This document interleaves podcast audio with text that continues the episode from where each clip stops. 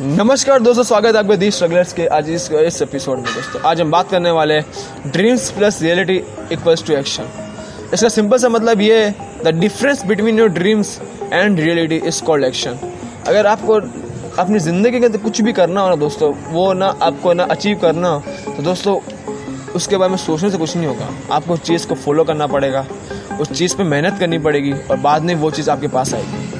क्योंकि जो बड़े बड़े लोग होते हैं ना, वो कभी कुछ सोचते हैं और उस चीज़ को फॉलो करते हैं और बाद में ही वो उस चीज़ में मेहनत करते हैं, तभी वो बड़े बनते हैं। क्योंकि सोचता तो हर कोई है, बड़ा वही बन पाता है जो है ना, जिसको हकीकत में बड़ा बनना है।